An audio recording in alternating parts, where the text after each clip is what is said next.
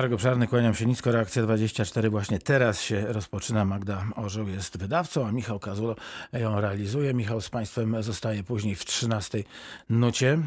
Proszę Państwa, no to zaczynamy. Zaczynamy spotkanie z Panią Katarzyną Łapińską, zastępcą dyrektora Regionalnej Dyrekcji Ochrony Środowiska, regionalnym konserwatorem przyrody. Jest także Pani Katarzyna Łapińska. Dzień dobry. Dzień dobry Panu, dzień dobry Państwu. Pani dyrektor, no to pomyślałem sobie, że zaczyna się sezon, kolejny sezon wyjazdowy. W tym roku miejmy taką nadzieję już o wiele normalniejszy niż w roku ubiegłym.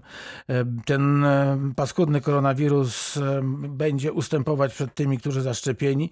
W związku z tym pewnie się będziemy wybierać na różne wojaże, no i korzystać, korzystać z tego, co oferuje nam przyroda.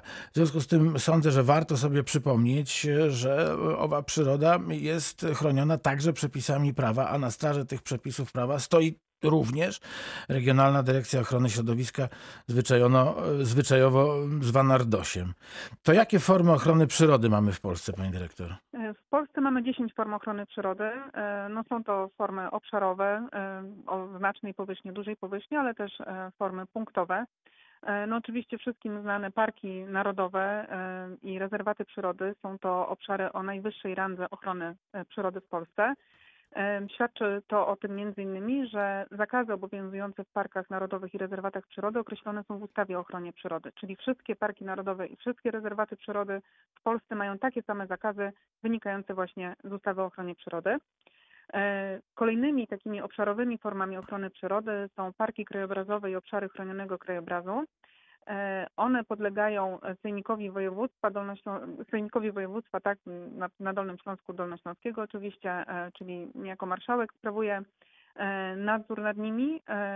W odniesieniu do parków krajobrazowych i obszarów chronionego krajobrazu mamy akty wykonawcze wynikające z ustawy o ochronie przyrody, mamy uchwały sejmiku, które określają właśnie szczegółowo, jakie zakazy i w jakim celu, jakie tereny obejmują te formy ochrony przyrody. Mhm. Jeszcze nie wspomniałam na początku, parki narodowe oczywiście kieruje dyrektor.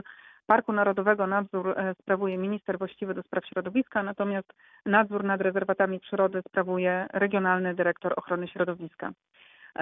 Kolejną taką no, formą ochrony przyrody, największą, że tak powiem, obszarowo i chyba no, najliczniej reprezentowaną w kraju i w województwie, no to są oczywiście obszary Natura dwa tysiące. Mamy dwa rodzaje obszarów Natura dwa tysiące, obszary ptasie i siedliskowe.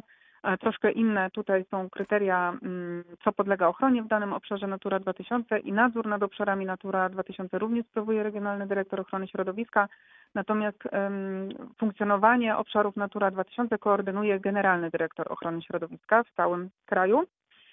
Następnie mamy takie mniejsze formy ochrony przyrody, które podlegają kompetencji radom gmin. Są to pomniki przyrody, stanowiska dokumentacyjne, użytki ekologiczne i zespoły przyrodniczo-krajobrazowe. To są takie elementy no, punktowe, mniejsze powierzchniowo, które chronią takie jakieś pozostałości ekosystemu w danym środowisku albo jakieś cenne elementy, jak na przykład Park Szczetnicki we Wrocławiu, tak? Cenne elementy o niedużej powierzchni udostępnione społeczeństwu.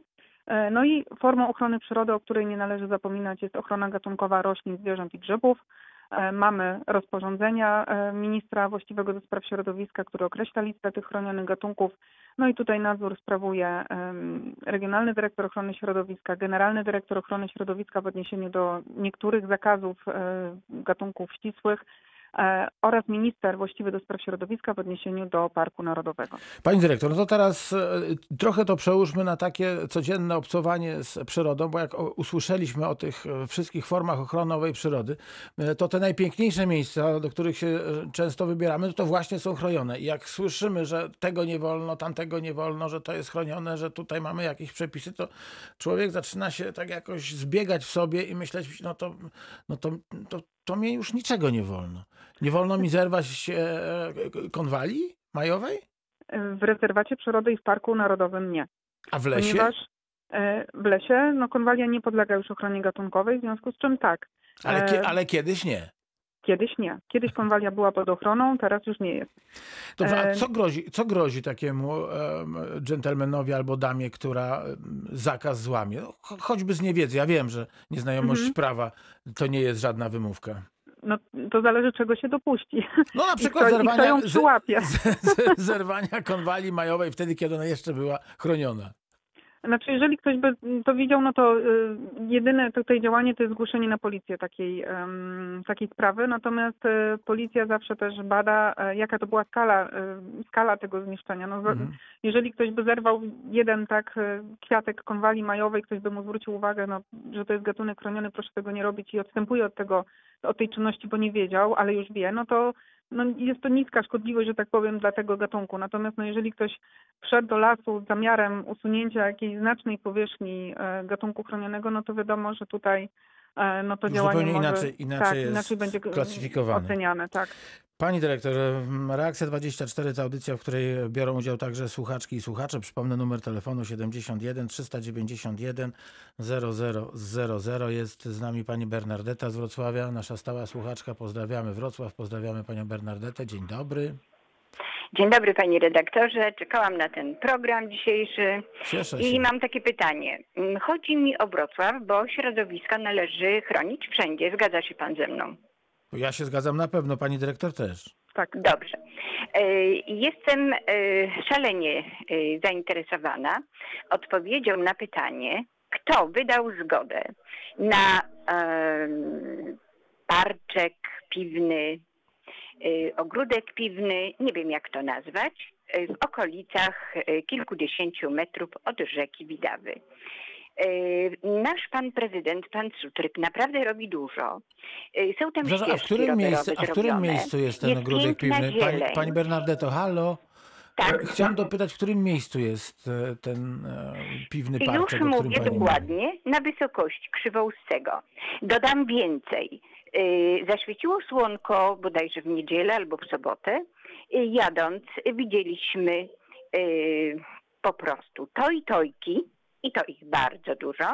No, proszę pana, jeśli yy, taki gajik piwny, no i to i tojki muszą stać. Dobra, o bardzo tak, się cieszę, wygląda że to strasznie. Wygląda, wygląda strasznie, to ale, strasznie. Ale jest gdzie... Mało tego, jeszcze parkują tam samochody. My się na to nie zgadzamy.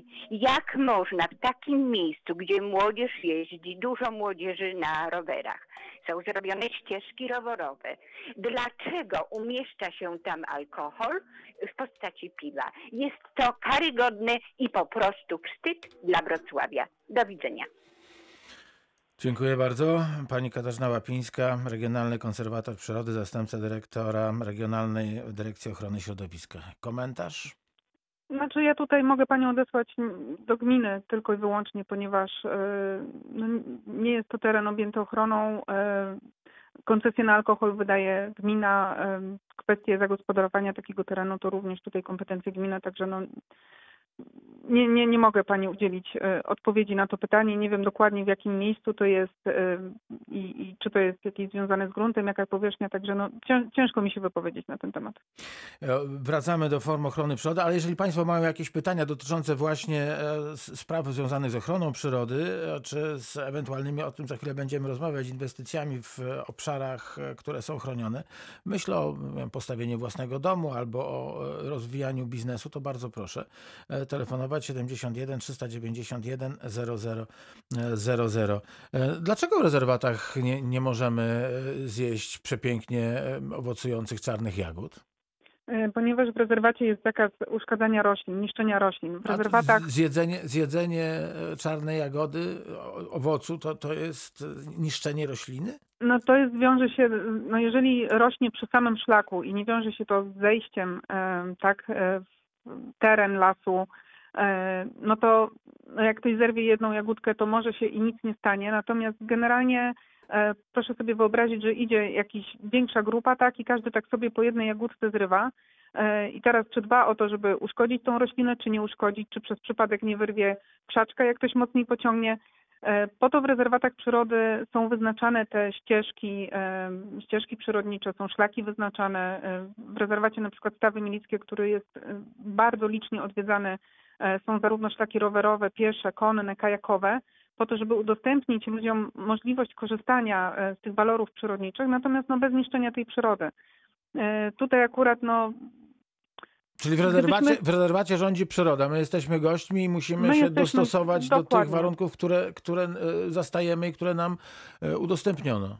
Tak, tak. No w rezerwacie przyrody no, to jest taki... Tak, definicja rezerwatu przyrody to są naprawdę praktycznie niezmienione lub w bardzo niewielkim stopniu zmienione ekosystemy. Tam podlega ochronie całość tego, co występuje. Oczywiście rezerwaty przyrody mają jakiś cel główny swojej ochrony. Na przykład mamy rezerwat Krokusy w Górzyńcu, tak, w którym chronimy właśnie krokusa, szafrana. Mamy rezerwy, rezerwaty... Czyli tam, tam szafranu zbierać nie możemy?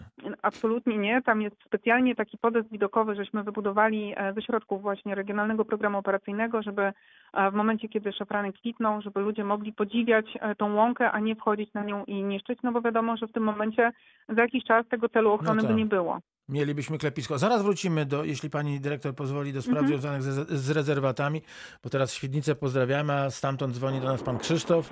Dzień dobry panie Krzysztofie, witamy w Reakcji dwadzieścia cztery. Dzień dobry, witam serdecznie. I my też. Ja, ja mam takie pytanie odnośne e, właściwie e, funkcjonowania Polskiego Związku Wędkarskiego i związanym z tym, e, no niestety, ale gigantycznymi ilościami śmieci na zbiornikach.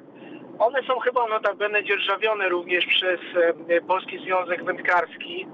I ja mam pytanie, czy nie można tego jakoś prawnie uregulować? Ja sam jestem wędkarzem. Teoretycznie tam jest taki zapis w kodeksie, że wędkarz powinien uprzątnąć po sobie to stanowisko no to Każdy, kultur, każdy kulturalny to... człowiek powinien to zrobić. Oczywiście, no. bo obserwuję ludzi, idą na, na z wędkami, na grilla, koledzy, czasami całe rodziny, ciągną ze sobą dwadzieścia różnych toreb, a później tej jednej czy dwóch ze śmieciami nie można. Tak, to rzeczywiście no i, to jedno, tak, jedno piwo półlitrowe waży mniej niż puszka po tym piwie. Ja się zawsze zastanawiam, jak to jest, no. To jest prawa fizyki tu nie bo, działają. Ale to jest katastrofa, bo to wędkarze się zasłaniają, oczywiście, że to nie, nie wędkarze śmiecą, że to przychodzą ludzie. Generalnie śmiecą tam wszyscy i nikt się jeszcze za to chyba nie wziął, żeby naprawdę zacząć tych ludzi jakoś dyscyplinować, bo później się ciągnie dzieci, no w tym roku niestety czy dwa lata z rzędu już nie, te dzieci nie chodzą, nie sprzątają w, w ak- akcji dbania o, o ziemię, ale tam są tony, tysiące ton śmieci i naprawdę nikt z tym nie robi. I zbiorniki wodne są tak zaśmiecone, że to po prostu woła o pomstę do nieba. Kto jest za to odpowiedzialny? Moim zdaniem Polski Związek Wędkarski.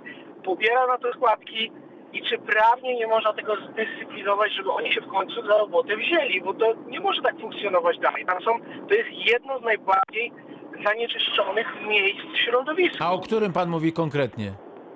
Każdy jeden zbiornik, jak pan pojedzie na którykolwiek zalew, na przykład na Nysie Głoskiej, na Topoli, Aha. na Kozielnie, na, na Odmuchowie, na Mietkowie, to są okropnie zaśmiecone miejsca. Okropnie. Brzeg nie nadaje się do przebywania wręcz. Dziękuję za ten sygnał, pani dyrektor. Znaczy ja się z panem zgadzam, tak? Oczywiście śmieci to jest ogromny problem i to nie tylko y, przez wędkarzy produkowanych, ale generalnie ludzi i to, co pan redaktor wspomniał, właśnie idziemy na przykład w góry, niesiemy butelkę z wodą półtora litrową, ale już sama butelka pusta waży o wiele więcej niż, y, niż to, co nieśliśmy na początku. Kwestia śmieci w obrębie zbiorników jest nam znana. My tutaj szczególnie y, zbiornik Mietkowski mamy już tak od półtora roku, próbujemy ten temat poruszyć.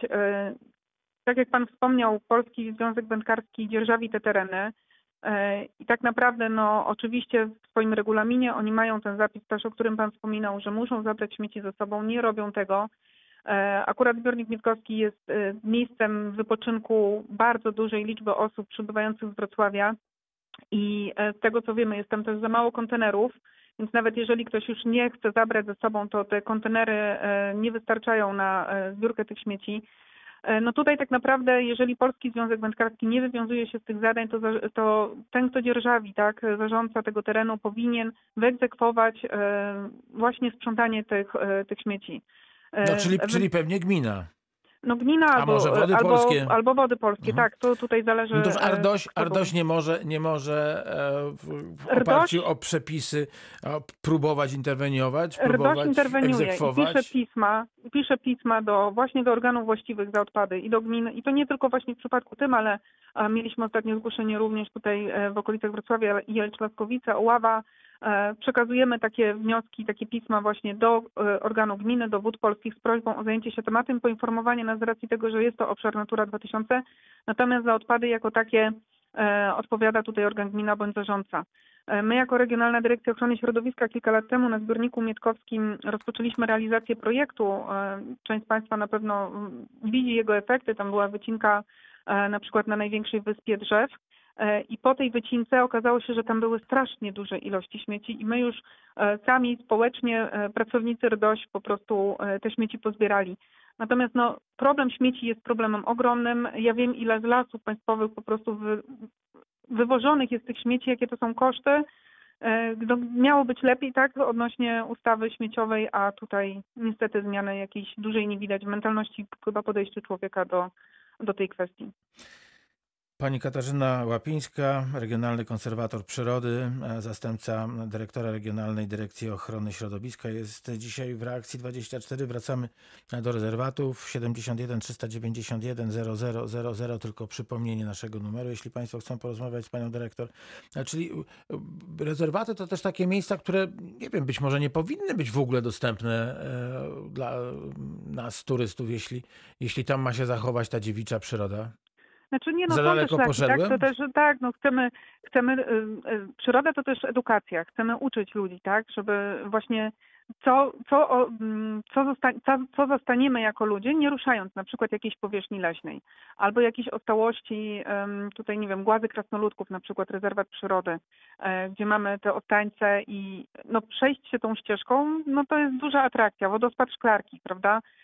To też jest rezerwat, nie wodospad Szklarki, przepraszam, tylko wodospad Wilczki, który ostatnio ta trasa podlegała rewitalizacji, żeby umożliwić ludziom zwiedzanie w bezpieczny sposób i oglądanie tego terenu.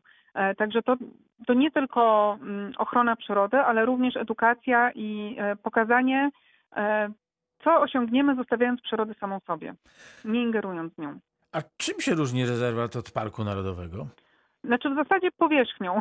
Powierzchnią i tym, że no, jest dyrektor parku, jest, parki narodowe są większe, jest dyrektor parku, który zarządza tym parkiem. No to jest taka mm, forma ochrony przyrody, pod, dobro narodowe, podlegająca ministrowi bezpośrednio, tak?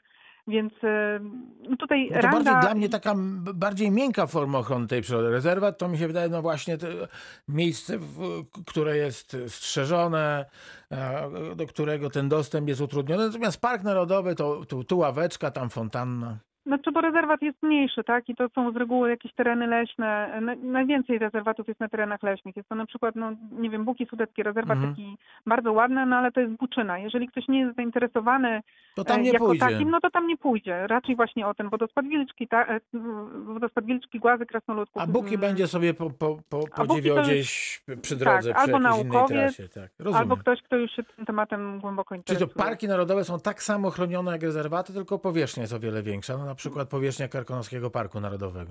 Tak, no i tam jest też więcej, Park Narodowy ma tą strukturę inną, tak? Jest to osobowość prawna, jest dyrektor parku, jest cała kadra, która zarządza tylko i wyłącznie tym parkiem. Są tam zatrudnieni naukowcy, rozpoznanie dokładne każdego terenu. No tu jest troszkę takie większe, że tak powiem, jak firma działa, Park Narodowy. O, może tak to nazwać. To teraz Natura dwa tysiące to, jest, to są te obszary, które wam, czyli Regionalnej Dyrekcji Ochrony Środowiska, podlegają i to jest no, takie oczko, oczko w głowie, bo to są najbardziej rozległe tereny, na których przyrodę chronimy. Tak, w ogóle to jest specyficzna forma ochrony przyrody, bo nie ma w niej zakazów, tak jak we wszystkich innych krajowych formach ochrony przyrody, tylko jest przepis, który mówi o tym, że zabrania się podejmowania działań, które mogłyby znacząco negatywnie oddziaływać na siedliska przyrodnicze, które są przedmiotami ochrony tego obszaru, bądź gatunki, które są przedmiotami ochrony obszaru. I każda inwestycja, która jest planowana w obszarze albo poza obszarem, bo też może tak być, która mogłaby negatywnie wpływać na przedmioty ochrony tego obszaru, winna podlegać specyficznej ocenie, tej charakterystycznej ocenie opisanej w ustawie o ochronie, w ustawie o udostępnianiu informacji o środowisku i jego ochronie. I tutaj mamy dwa typy ocen, że tak powiem, w ramach decyzji, uzyskania decyzji o środowiskowych uwarunkowaniach. Jeżeli mamy większe przedsięwzięcie, które się kwalifikuje do uzyskania decyzji środowiskowej, to ta ocena na naturę jest elementem właśnie tego postępowania. Postępowania większe inwestycje, czyli na drogowe na przykład? Na przykład drogowe, ale to, to jakie inwestycje kwalifikują się do uzyskania decyzji środowiskowej określa rozporządzenie w sprawie przedsięwzięć mogących znacząco oddziaływać na środowisko i tam są różne progi, jest to cała lista, na przykład zabudowa podlega ochronie, podlega uzyskaniu decyzji środowiskowej, jeżeli przekracza pół hektara w obrębie form ochrony przyrody. Więc no tutaj każdą, każdą inwestycję, każdy, kto planuje jakąkolwiek inwestycję, no powinien najpierw zweryfikować, czy mu się kwalifikuje do tego rozporządzenia i konieczne jest uzyskanie decyzji środowiskowej, czy nie. No właśnie powiedziała Pani, przepraszam, bo powiedziała Pani, że inwestycje, które mogą wpływać, a kto, kto decyduje, że nie wiem, wiata wpłynie na obszary Natura dwa tysiące, a domek letniskowy nie wpłynie? Mhm. To teraz właśnie to jest ta druga ocena, która jest dedykowana tylko i wyłącznie tym przedsięwzięciom. Czyli ocena oddziaływania na środowisko. Ocena oddziaływania na obszar Natura dwa tysiące. Mhm. To jest ocena, która jest dedykowana tym przedsięwzięciom, które nie są wymienione w rozporządzeniu. Właśnie tych mniejszych, tak? Właśnie wiata, jakiś budynek jednorodzinny. I te przedsięwzięcia wymagają uzyskania jakiegoś zezwolenia. Bądź to na przykład warunków zabudowy, jeżeli nie ma miejscowego planu, bądź to pozwolenia na budowę. I w tym momencie ustawa o udostępnianiu informacji o środowisku mówi o tym, że organ właściwy do wydania tej decyzji zezwalającej na realizację inwestycji, czyli na przykład powiedzmy, Powiat, że to będzie tak. to pozwolenie na budowę, tak, mhm. czyli starosta, ma rozważyć, zastanowić się, czy ta inwestycja może wpływać negatywnie na obszar Natura dwa tysiące. Czyli to jest kompetencje w kompetencjach starostwa. Ten, ta, ta, pierwsza, ta pierwsza, że tak powiem, weryfikacja. I co organ musi wziąć pod uwagę? Po pierwsze, gdzie jest planowana ta inwestycja? No bo jeżeli ona jest planowana w obrębie zabudowy, w pasie linii, dro- zaraz przy drodze, tak, no to wiadomo, że tam raczej przedmiotów ochrony nie będzie, jeżeli jeszcze jest to jakiś teren rolny. Ale jeżeli już inwestycja, nawet wiata, planowana jest gdzieś pod lasem, na terenie stanowiącym łąkę, no to starosta, nawet nie mając jakichś szczegółowych danych przyrodniczych, może podejrzewać, że tam jest coś cennego dla obszaru Natura dwa tysiące, bo jest to teren w ogóle niezainwestowany, jest łąka, więc hmm. jest Czyli, czyli na, na, wszelki wypadek, na wszelki wypadek inwestora odsyła do RDOŚ-u. Tak, odsyła do RDOŚ-u, wydaje postanowienie, w którym właśnie nakazuje wystąpić inwestorowi do RDOŚ-u. Inwestor musi przedłożyć nam odpowiednie określone w ustawie dokumenty i my weryfikujemy na podstawie danych, które posiadamy przyrodniczych w swojej bazie, czy może być ten wpływ na naturę, czy nie. Jeżeli nie, no to wydajemy od razu postanowienie, że nie ma potrzeby przeprowadzenia oceny oddziaływania na obszar Natura dwa tysiące i nie ma przeciwwskazań do wydania decyzji, pozwolenia na budowę. Natomiast jeżeli stwierdzimy, że ten wpływ może być, no to w tym momencie nakładamy na inwestora obowiązek wykonania raportu w zakresie wpływu na obszar Natura dwa tysiące. A czy tego typu wymogi również stosowane są wtedy, kiedy tego obszaru Natura dwa tysiące nie ma na horyzoncie? Bo powiedziała Pani, ma... że, że starosta, nie, nie znając nawet uwarunkowań e, tych przyrodniczych, to trudno mi w ogóle... E, nie, to tutaj, tutaj raczej myślę, że mniejsze. Starosta nie wie, gdzie, gdzie nie, ma jeżeli jest obszar budowa, dwa tysiące. Jeżeli jest budowa... Nie, myślę, że wiedzą. Wiadomo. Tak, tak. E, jeżeli... E, Jeżeli są to inwestycje takie punktowe, jak budowa domu, na przykład poza obszarem Natura dwa tysiące, no to tego wpływu raczej nie będzie. Natomiast jeżeli... E, jest blisko dla, granica jest, tego blisko obszaru, granica, to wtedy mamy, i na przykład mamy tak, jest jakieś planowane odwodnienie terenu, a w sąsiedztwie może być torfowisko, bo taki teren nam wskazuje. Albo, nie wiem, budowa... E, jakiegoś jednego, nie wiem, wiatraka, tylko wiatrak chyba się kwalifikuje do decyzji środowiskowej, z tego co pamiętam. Ale jakaś taka inwestycja, która poprzez swoje działanie może oddziaływać na grunty przyległe mhm. i jest poza naturą, to też może wymagać... No ktoś chce sobie na przykład basen wykopać blisko swojego domu, bo, bo mu się poszczęściło i wygrał. No to zależy... A, a zaraz... A zaraz za, no tak, ale zaraz za, za, za miedzą jest obszar Natura dwa tysiące. Wtedy też musi dostać zgodę na, na taki obiekt? Znaczy to zależy. Ciężko, Basen kryty niech będzie. No. Powiedzieć, bo jeszcze oprócz tego, że się ocenia samo występowanie siedlisk i gatunków, to jeszcze jest takie pojęcie jak integralność i spójność sieci Natura dwa tysiące. Mhm. Jeżeli e, ten dom jest planowany, nie wiem, na przykład obszar by był w kształcie takiego bumerangu. Mhm. I ten dom byłby planowany pomiędzy i w jaki sposób mogłoby to wpłynąć na zaburzenie funkcjonowania tego obszaru Natura dwa tysiące w migracji na przykład zwierząt, no to mógłby Aha, mieć taką ocenę, ale niekoniecznie, tak? Czyli Tutaj... trzeba być bardzo ostrożnym, jeżeli planujemy wybudowanie sobie jakiegoś na przykład domu letniskowego i trzeba sprawdzać, gdzie ten obszar Natura dwa tysiące się znajduje, jakie są jego granice, no i, i trzeba tak. pomyśleć, co... co się może wydarzyć, jeśli nie dostaniemy zgody, bo my cały czas mówimy o takiej sytuacji, że my występujemy, no mamy trochę turbulencji, bo trzeba zrobić te wszystkie mhm. badania, tak, trzeba zrobić ekspertyzy, to z, trochę papierologii, trochę chodzenia po, po, po działce, no ale można otrzymać decyzję odmowną. Można otrzymać, chociaż y, tych spraw odmownych nie mamy dużo. Y, mhm. To jest ułamek naprawdę procenta. Też proszę pamiętać, że zagospodarowanie działki, nawet jeżeli sobie zaplanowaliśmy na początku, y, mamy dużą działkę i zaplanowaliśmy, nie wiem, domek po środku, no i wiadomo, że wtedy cała działka ulegnie zniszczeniu, a po weryfikacji, po dowiedzeniu się, że mamy tam obszar Natura dwa tysiące i jest możliwość posadowienia tej inwestycji w innym miejscu, y, nie wiem, na rogu płatu siedliska przyrodniczego, y, bezpośrednio przy jakiejś drodze, no to wtedy ta szansa uzyskania zezwolenia jest większa. To też tutaj zależy... Czyli szuka, szukamy inwestor, wyjścia. Tak, co inwestor zaplanuje w ramach realizacji tej inwestycji. Podobnie jest, gdy chcemy w obszarze Natura dwa tysiące bądź przy granicy posadowić jakąś firmę produkcyjną, nie wiem, tartak, tak sobie tak, pomyślałem, tak. czy, czy, czy jakąś, jakąś firmę, która będzie świadczyła usługi, nie wiem, jakikolwiek, to już nie wymyślajmy. To no, również, również te, te zgody są niezbędne. Tak. Parki krajobrazu. Chciałam tak. tylko powiedzieć wcześniej, że jest taka strona geoserwis kropka gdoś kropka gov kropka pl. Jak się wpisze w wyszukiwarkę geoserwis kropka gdoś, wyskoczy strona, jest to baza danych Generalnej Dyrekcji Ochrony Środowiska na temat form ochrony przyrody w Polsce w ogóle. I można sobie sprawdzić, czy nasza działka znajduje się w granicach danej formy ochrony przyrody. Jeśli pani pozwoli, to wrócimy do, do naszej rozmowy w, jeszcze w czerwcu. Będziemy rozmawiać o decyzjach, o uwarunkowaniach środowiskowych, o udziale społeczeństwa w ochronie środowiska. Bardzo ważne są te konsultacje społeczne, które, nie wiem, prowadzi na przykład Generalna Dyrekcja Dróg Krajowych i Autostrad. Rozbudowują się te drogi. No a tutaj ta decyzja o uwarunkowaniach środowiskowych na początku planowania jest niezbędna, ale my mamy Mamy też jakiś wpływ na to, żeby decyzja była taka, a nie inna. Więc jeśli tak. się nie, nie zgadzamy z, z, na przykład z takim, a nie innym zaplanowaniem obwodnicy Kaczorowo, o tym wczoraj rozmawialiśmy, to możemy, możemy próbować zainteresować R D OŚ naszymi spostrzeżeniami. Tak, przy czym teraz z tego co wiem, to Generalna Dyrekcja prowadzi takie rozmowy z samorządami i to też jest dobry moment, żeby do swojego samorządu zgłosić ewentualne uwagi, ponieważ jak Generalna Dyrekcja złoży już do R D OŚ-u wniosek, to już określa wariant, który planuje zrealizować, tak? Także ewentualnie... I wtedy R D O Ś tutaj... wypowiada, czy ten wariant tak, czy nie. Już nie, tak, nie ma wtedy dyskusji, może, może B, może C, może D, tylko tak. mamy wariant A i pytamy R D O Ś, czy, czy możemy to zrobić, czy nie naruszymy dobrostanu tak. przyrody. Jest już procedowany właśnie w tym wariancie wskazanym przez inwestora. E, oczywiście on tam musi przedstawić inne warianty, alternatywny wariant racjonalny oraz e, wariant najkorzystniejszy środowiskowo, ale może się okazać, że ten najkorzystniejszy środowiskowo jest właśnie wariantem inwestorskim. Więc e, teraz te rozmowy, które e, są prowadzone, e, takie konsultacje, bo to są konsultacje poza procedurą e, prowadzone teraz przez Generalną Dyrekcję, to jest myślę dobry moment, żeby ewentualne uwagi zgłaszać.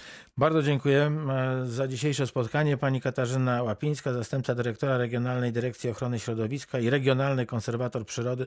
Nie porozmawiamy Rozmawialiśmy o, o konserwatorze przyrody, ale to następnym razem. Następnym razem. Była dzisiaj z nami. Dziękuję bardzo, pani dyrektor. Dziękuję również. Do widzenia. No i znów jesteśmy razem. Z nami pani profesor Agnieszka Mastalerz-Migas, kierownik Katedry i Zakładu Medycyny Rodzinnej Uniwersytetu Medycznego we Wrocławiu, konsultant krajowa w zakresie medycyny rodzinnej, prezeska Polskiego Towarzystwa Medycyny Rodzinnej, członkini Rady Medycznej przy prezesie Rady Ministrów. A więc, proszę państwa, niezwykle ważna persona. Dzień dobry, pani profesor. Dzień dobry panie redaktorze, dzień dobry państwu. Proszę nie wyczytywać wszystkiego, bo nam e, zabraknie czasu w programie. Nie, nie, już nie wyczytuję, już nie wyczytuję. Najważniejsze, że pani, pani profesor jest też lekarzem rodzinnym, bardzo życzliwym, e, pacjentom nie tylko swoim, więc e, i teoretycznie i praktycznie zna organizację tej podstawowej opieki zdrowotnej. od podszewki. To prawda. Ale zacznijmy od tego, co dzieje się podczas obrad Rady Medycznej przy prezesie Rady Ministrów. Oczywiście to sprawa COVID dziewiętnaście. Wiemy już, że szczepienia dzieci i młodzieży niepełnoletniej będą i są. Proszę powiedzieć, dlaczego rodzice muszą wyrazić zgodę? No, w przypadku każdej procedury medycznej, jeśli mamy do czynienia z człowiekiem poniżej osiemnastego roku życia, czyli niepełnoletnim, rodzic musi wyrazić zgodę. Po ukończeniu piętnastego roku życia ta zgoda jest podwójna, to znaczy musi wyrazić zgodę i rodzic, i dziecko, czyli nie ma możliwości wykonania procedury, jeśli człowiek ukończył piętnasty rok życia, bez zgody samego zainteresowanego. Więc tutaj Ale mamy bez zgody rodziców też nie można. Nie można, nie można. Rodzic nie musi być obecny przy szczepieniu, bo tutaj mówimy o tym, co się mhm. w tej chwili dzieje, czyli szczepienia szesnasto-siedemnastolatków. Rodzic nie musi być obecny przy szczepieniu, bo to są przecież już duże dzieci, natomiast musi podpisać zgodę. Pani profesor, na sekundkę przerwijmy, bo pan Andrzej do nas zatelefonował z informacją drogową, a to na pewno jest informacja niezwykle ważna. Dziękujemy panie Andrzeju, witamy, dzień dobry. Dzień dobry. W miejscowości Goszczyna, to jest tutaj pomiędzy Strzelinem a Oławą, tak. y- Stoją panowie w niebieskich kubraczkach i w ręku trzymają suszarkę. No i mam nadzieję, że pan się tego nie przestraszył, albowiem jeździ pan zgodnie nie, z przepisami. Nie, jeżdżę zawsze zgodnie z przepisami. No i już. I to bardzo, bardzo się cieszę, że pan, że wszystkim nam się pochwalił, że pan się nie boi e, policji drogowej, e, która prowadzi pomiary e, szybkości. Bardzo dziękuję panie Andrzeju. Wracamy Proszę. do rozmowy z panią profesor Agnieszką Mastalerz-Migas. E, e, Niektórzy twierdzą, że ta zgoda rodziców to dmuchanie na zimne, że te szczepionki są na tyle niebezpieczne dla młodych ludzi, że to właśnie trzeba tą, tą odpowiedzialność przerzucić na rodziców także. Z tego, co to pani mówi, to nie wynika zupełnie z niebezpieczeństwa szczepionek. Tak, to po prostu jest, no takie mamy prawo. Osoba niepełnoletnia, nawet jeśli miałaby w przychodni mieć podany jakiś lek, jakikolwiek zastrzyk, no cokolwiek miałoby się dziać takiego interwencyjnego, musiałaby mieć zgodę rodzica. No tak, tak to działa w polskim prawie. Czy szczepienia dzieci i młodzieży będą masowe? Jak pani sądzi? Trudne pytanie, dlatego że to zależy od decyzji, właśnie od decyzji rodziców, od decyzji młodzieży. No, a nie od dostępności nami... szczepionki? No dzisiaj już nie od dostępności szczepionki, bo tutaj wiemy, że w przypadku właśnie osób poniżej osiemnastego roku życia mamy do dyspozycji tylko jedną szczepionkę, czyli szczepionkę Comirnaty firmy Pfizer, bo tylko ona ma takie dopuszczenie. Natomiast no, tej szczepionki mamy bardzo dużo i te dostępności będą jeszcze zwiększane, więc problemu z dostępnością na pewno nie będzie. To jest kwestia decyzji rodziców i dziecka, bo tutaj oczywiście w tej dyskusji o sensowności tego szczepienia pojawia się ten argument, że dzieci, młodzież chorują bardzo łagodnie, często bezobjawowo. No właśnie. Niemniej jednak musimy popatrzeć, musimy sobie odpowiedzieć na pytanie, dlaczego się szczepimy. Jest pandemia, bardzo dużo się o tym mówi, ale no, trzeba sobie to poukładać. Pierwszy argument, na pewno dla wielu osób bardzo ważny, to jest redukcja własnego ryzyka, czyli szczepię się, dlatego że mam duże ryzyko ciężkiego zachorowania, boję się tego, boję się, że jak zachoruję, to wyląduję w szpitalu, nie daj Boże umrę, tak? Czyli to jest argument mój osobisty, nie chcę zachorować. Taki trochę egoistyczny. Egoistyczny, ale drugi argument jest takim argumentem bardziej społecznym, tak? Czyli szczepimy się, dlatego że chcemy zwalczyć epidemię, chcemy, żeby tego już nie było. A kiedy ją zwalczymy, wtedy, kiedy bardzo dużo z nas się zaszczepi i duży odsetek naszego społeczeństwa będzie odporny, wtedy wirus przestanie się szerzyć, bo każda epidemia wygasa w momencie, kiedy populacja jest na nią odporna. No tak, nie ma żywicieli po prostu. Tak, w określonym procencie oczywiście i tutaj pojawiają się różne liczby, sześćdziesiąt, siedemdziesiąt, osiemdziesiąt procent. My tego tak do końca nie jesteśmy w stanie doszacować. Przyjmujemy, że to, że to powinno być jakieś siedemdziesiąt procent populacji. Oczywiście jest jakaś duża grupa osób, które przechorowały. Część o tym wie, część nie wie. No niemniej jednak musimy mieć świadomość, że wśród dzieci wie, o większości my nie wiemy, czy oni przechorowali, czy nie przechorowali. A niestety na pewno te dane, które mamy choćby z wiosny, pokazują, że dużo dzieci nastoletnich chorowało. I te liczby właściwie rosły razem z dorosłymi, czyli o czym to świadczy, że owszem, dzieci chorują łagodnie, ale ta choroba się w tej populacji rozprzestrzenia. Więc bez szczepienia dzieci będzie nam bardzo trudno myśleć o takim spokojnym, bezpiecznym powrocie do szkół, o takim no, pełnym funkcjonowaniu społecznym. I dlatego tutaj mówi się o szczepieniu no, w ogóle młodych osób, bo tu chodzi i o nastolatki, ale też i o młodych dorosłych, bo ich ryzyko indywidualne jest nieduże. Oni nie szczepią się dlatego, że boją się, że umrą, bo to ryzyko zgonu u nich jest naprawdę bardzo małe z powodu COVID, ale szczepią się dlatego, żeby po prostu myśleć o tym, że chcemy zwalczyć pandemię. Tak? Taki szczepimy czysty altruizm. Się, szczepimy się altruistycznie. Altruizm, ale trochę egoizmu też tutaj jest. No szczepimy tak. się po to, żeby normalnie żyć, prawda? Żeby nie były pozamykane sklepy, restauracje, żebyśmy się mogli spotykać z rodziną, ze znajomymi. Więc to też nie jest czysty altruizm. Z to koleżankami, są nasze, kolegami, przecież, tak. Ma pani tak, rację, to są tam. Przecież też nasze potrzeby, prawda? I to mogą być potrzeby, przecież to też są potrzeby zdrowotne, bo nasze zdrowie psychiczne też jest w tym ważne. Mhm. Pani profesor, pozdrawiamy teraz wspólnie Legnica i pana Jerzego, który z Legnicy do nas telefonuje. Dzień dobry, panie Jurku. Dzień dobry, panie redaktorze, dzień dobry, pani profesor. Ja mam jedno pytanie, jedno stwierdzenie. Może najpierw od stwierdzenia zacznę. Dzieci dopiero zaczną chcieć się szczepić, czy tam młodzież, jak nie będą mogli za granicę wyjechać gdzieś na wakacje. To, to jest podstawa. Dla, dla nich, bo oni nie myślą kategoriami, że oni będą zdrowi czy nie, tylko czy będą mogli wyjechać na wakacje czy nie. E, natomiast jeśli chodzi o pytanie, e, nigdzie nie, e, nie znalazłem w internecie e, jakiegoś, e, jakiejś informacji na temat ilości przeciwciał, jakie, jakie powinny być po, po szczepieniu bądź po przechorowaniu. E, znalazłem jeden czy dwa artykuły na temat e, przeciwciał A U, natomiast przy tej skali B A U nie znalazłem ani jednego odniesienia. Czy, czy pani profesor byłaby w stanie coś na ten temat więcej powiedzieć?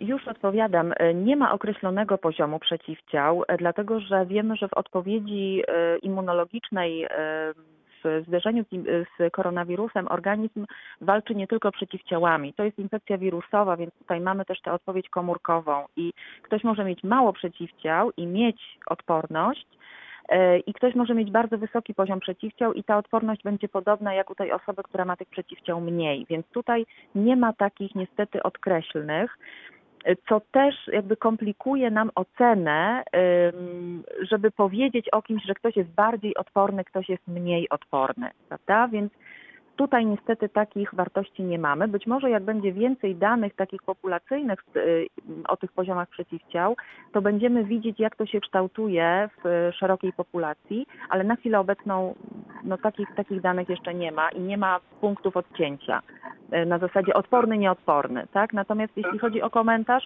to ja się zgadzam z panem, że rzeczywiście wyjazdy w ogóle w tej chwili są takim ważnym argumentem w szczepieniach, nie tylko u młodzieży, ale w ogóle w populacji.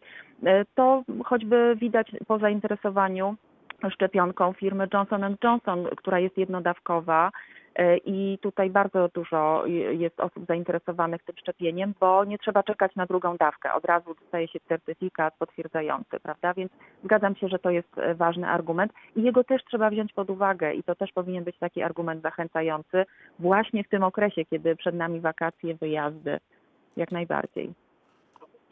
Dziękuję bardzo, panie, że dużo zdrowia. No właśnie, pani profesor Agnieszka Mastalerz-Migas, członkini Rady Medycznej przy prezesie Rady Ministrów. Do, do owej członkini teraz pytanie, dlaczego paszporty covidowe od pierwszego lipca, kiedy no wiemy, że ten sezon urlopowy praktycznie już teraz się rozpoczyna od, od pierwszego czerwca. Różne grupy, emeryci, młodzi ludzie, dorośli wybierają ten wyjazd poza szczytem sezonowym, czyli tak można rzec, że te wakacje od pierwszego czerwca do końca września trwają, a my dopiero od pierwszego lipca będziemy mieli owo ułatwienie, że zaświadczenie o szczepieniu i tak dalej będzie nas zwalniało z tego testowania się, z tych nerwów, no i z wydawania pieniędzy ogromnych na, na testy, które teraz musimy przy wylocie okazywać.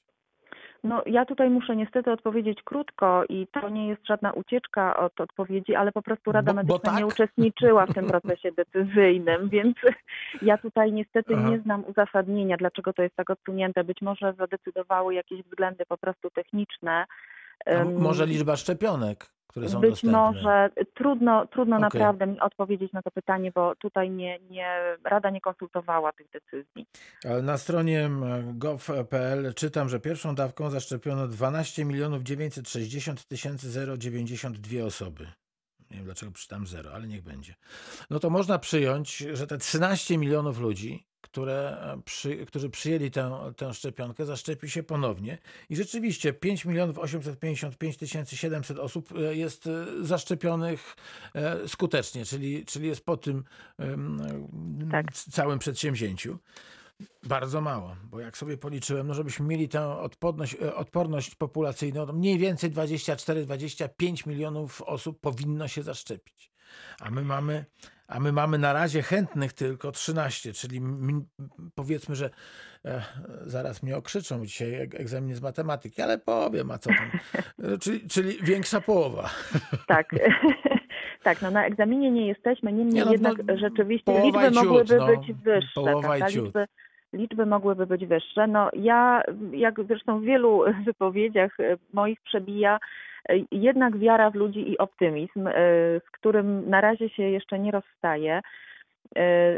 To są oczywiście liczby mniejsze niż byśmy chcieli, natomiast to nie są liczby małe i proszę zwrócić uwagę, że teraz ten, to, to szybkie wyhamowanie epidemii po tej wiosennej fali to już jest między innymi zasługa szczepień. Tutaj no, nie uciekniemy przed tym argumentem, że już dużo z nas jest zaszczepionych, jakaś grupa też jest ozdrowieńców i to, że nam tak tutaj teraz ładnie spadły liczby zakażonych, to jest między innymi zasługa już dużo lepszej sytuacji epidemiologicznej.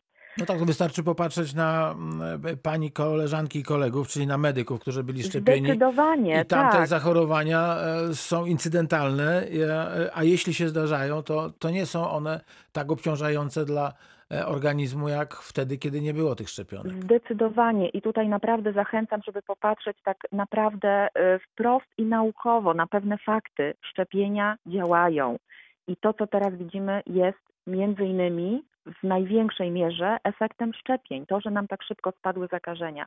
Więc teraz mamy no, trzy miesiące spokojne, bo pewnie przed jesienią tej zwyżki nie będzie, żeby... Żeby się uzbroić. Rosły, żeby się uzbroić. Żeby mieć dzidę na ten tak jest. Koronawirus. I tutaj zachęcam tych, którzy mają wątpliwości, żeby po prostu tych wątpliwości się wyzbyli, sami bądź korzystając z konsultacji fachowców i po prostu poszli się zaszczepić, bo to jest nasza jedyna broń. My możemy na nią utyskiwać, możemy mieć różne opinie, ale to jest nasza jedyna broń w walce z epidemią. Jedyna i skuteczna. Zauważmy, że naprawdę skuteczna. Ostatnia rozmowa. Czas nieubłaganie się zbliża do końca. Jeszcze mam dla Państwa zaproszenie do K G H M u, ale Pan Arkadiusz z Wrocławia teraz z nami. Dzień dobry, Panie Arku. Minuta. Dzień dobry. Ja mam do Pani doktor takie pytanie. Mówimy o szczepieniach, okej, okay, ale jak długo działają te dawki? Z tego, co słyszałem, mam córkę na medycynie, to dawki działają do pół roku, Pfizera, czasami do roku czasu, czyli rozumiem, że będziemy jakby się szczepić systematycznie przez jakiś dłuższy okres. Jeżeli chodzi o AstraZeneca, słyszałem, Dobrze, że to panie, pół roku... Panie Arkadiuszu, mhm. musimy, musimy po, po, poprosić Panią Profesor o odpowiedź. Jak to yy, wygląda? Jak długo się utrzymują tak, przeciwciała? Yy... Cały czas trwa obserwacja i nie zgodzę się z tym, że to pół roku to jest taka odkreślna, że po pół roku nie jesteśmy odporni. To, to tak nie działa. My wiemy, że przez pół roku na pewno jesteśmy odporni, a już wiemy, że dłużej. Więc tutaj cały czas trwa obserwacja, badania przeciwciał. Te osoby, które były w badaniu klinicznym, są kolejne badania robione i cały czas jest obserwacja, jak te przeciwciała spadają i oczywiście może być taka sytuacja, że będzie konieczne doszczepienie trzecią dawką, choćby z tego względu, że pojawiają się nowe warianty i będziemy chcieli tę odporność poszerzyć, ale na razie my nie wiemy kiedy, czym, w jakim schemacie. Natomiast proszę Państwa, no przeciwko grypie szczepimy się co sezon. Ja się szczepię od czasu studiów medycznych, a to już było ho, ho, żyję, mam się dobrze. Więc też nie demonizujmy tego, jeśli będziemy musieli, to tak będzie, ale na razie nie wiemy tego, a może będziemy się co kilka lat szczepić, a może w ogóle nie będzie takiej potrzeby. Nie wiemy, czekamy na wyniki. Pani profesor, bardzo dziękuję za dziś. Już od razu namawiam panią, żebyśmy następnym razem zaczęli od medycyny rodzinnej, bo ona nam znowu została na koniec, no który I to tak nie nastąpi. Jest z tą medycyną rodzinną, że ona właśnie tak zostaje gdzieś na koniec. Ale przyznałem się, to już jest połowa kary mniej. Więc będę panią profesor Agnieszkę Mastalerz-Migas, kierowniczkę kadry, przepraszam, Katedry i Zakładu Medycyny Rodzinnej Uniwersytetu Medycznego we Wrocławiu, a także prezeskę Polskiego Towarzystwa Medycyny Rodzinnej nakłaniał na, na kolejne spotkanie, kiedy o tej medycynie rodzinnej porozmawiamy za dziś. Bardzo serdecznie dziękuję. Bardzo chętnie się spotkam. Dziękuję za zaproszenie i życzę wszystkim miłego dnia. Wszystkiego dobrego, dużo zdrowia.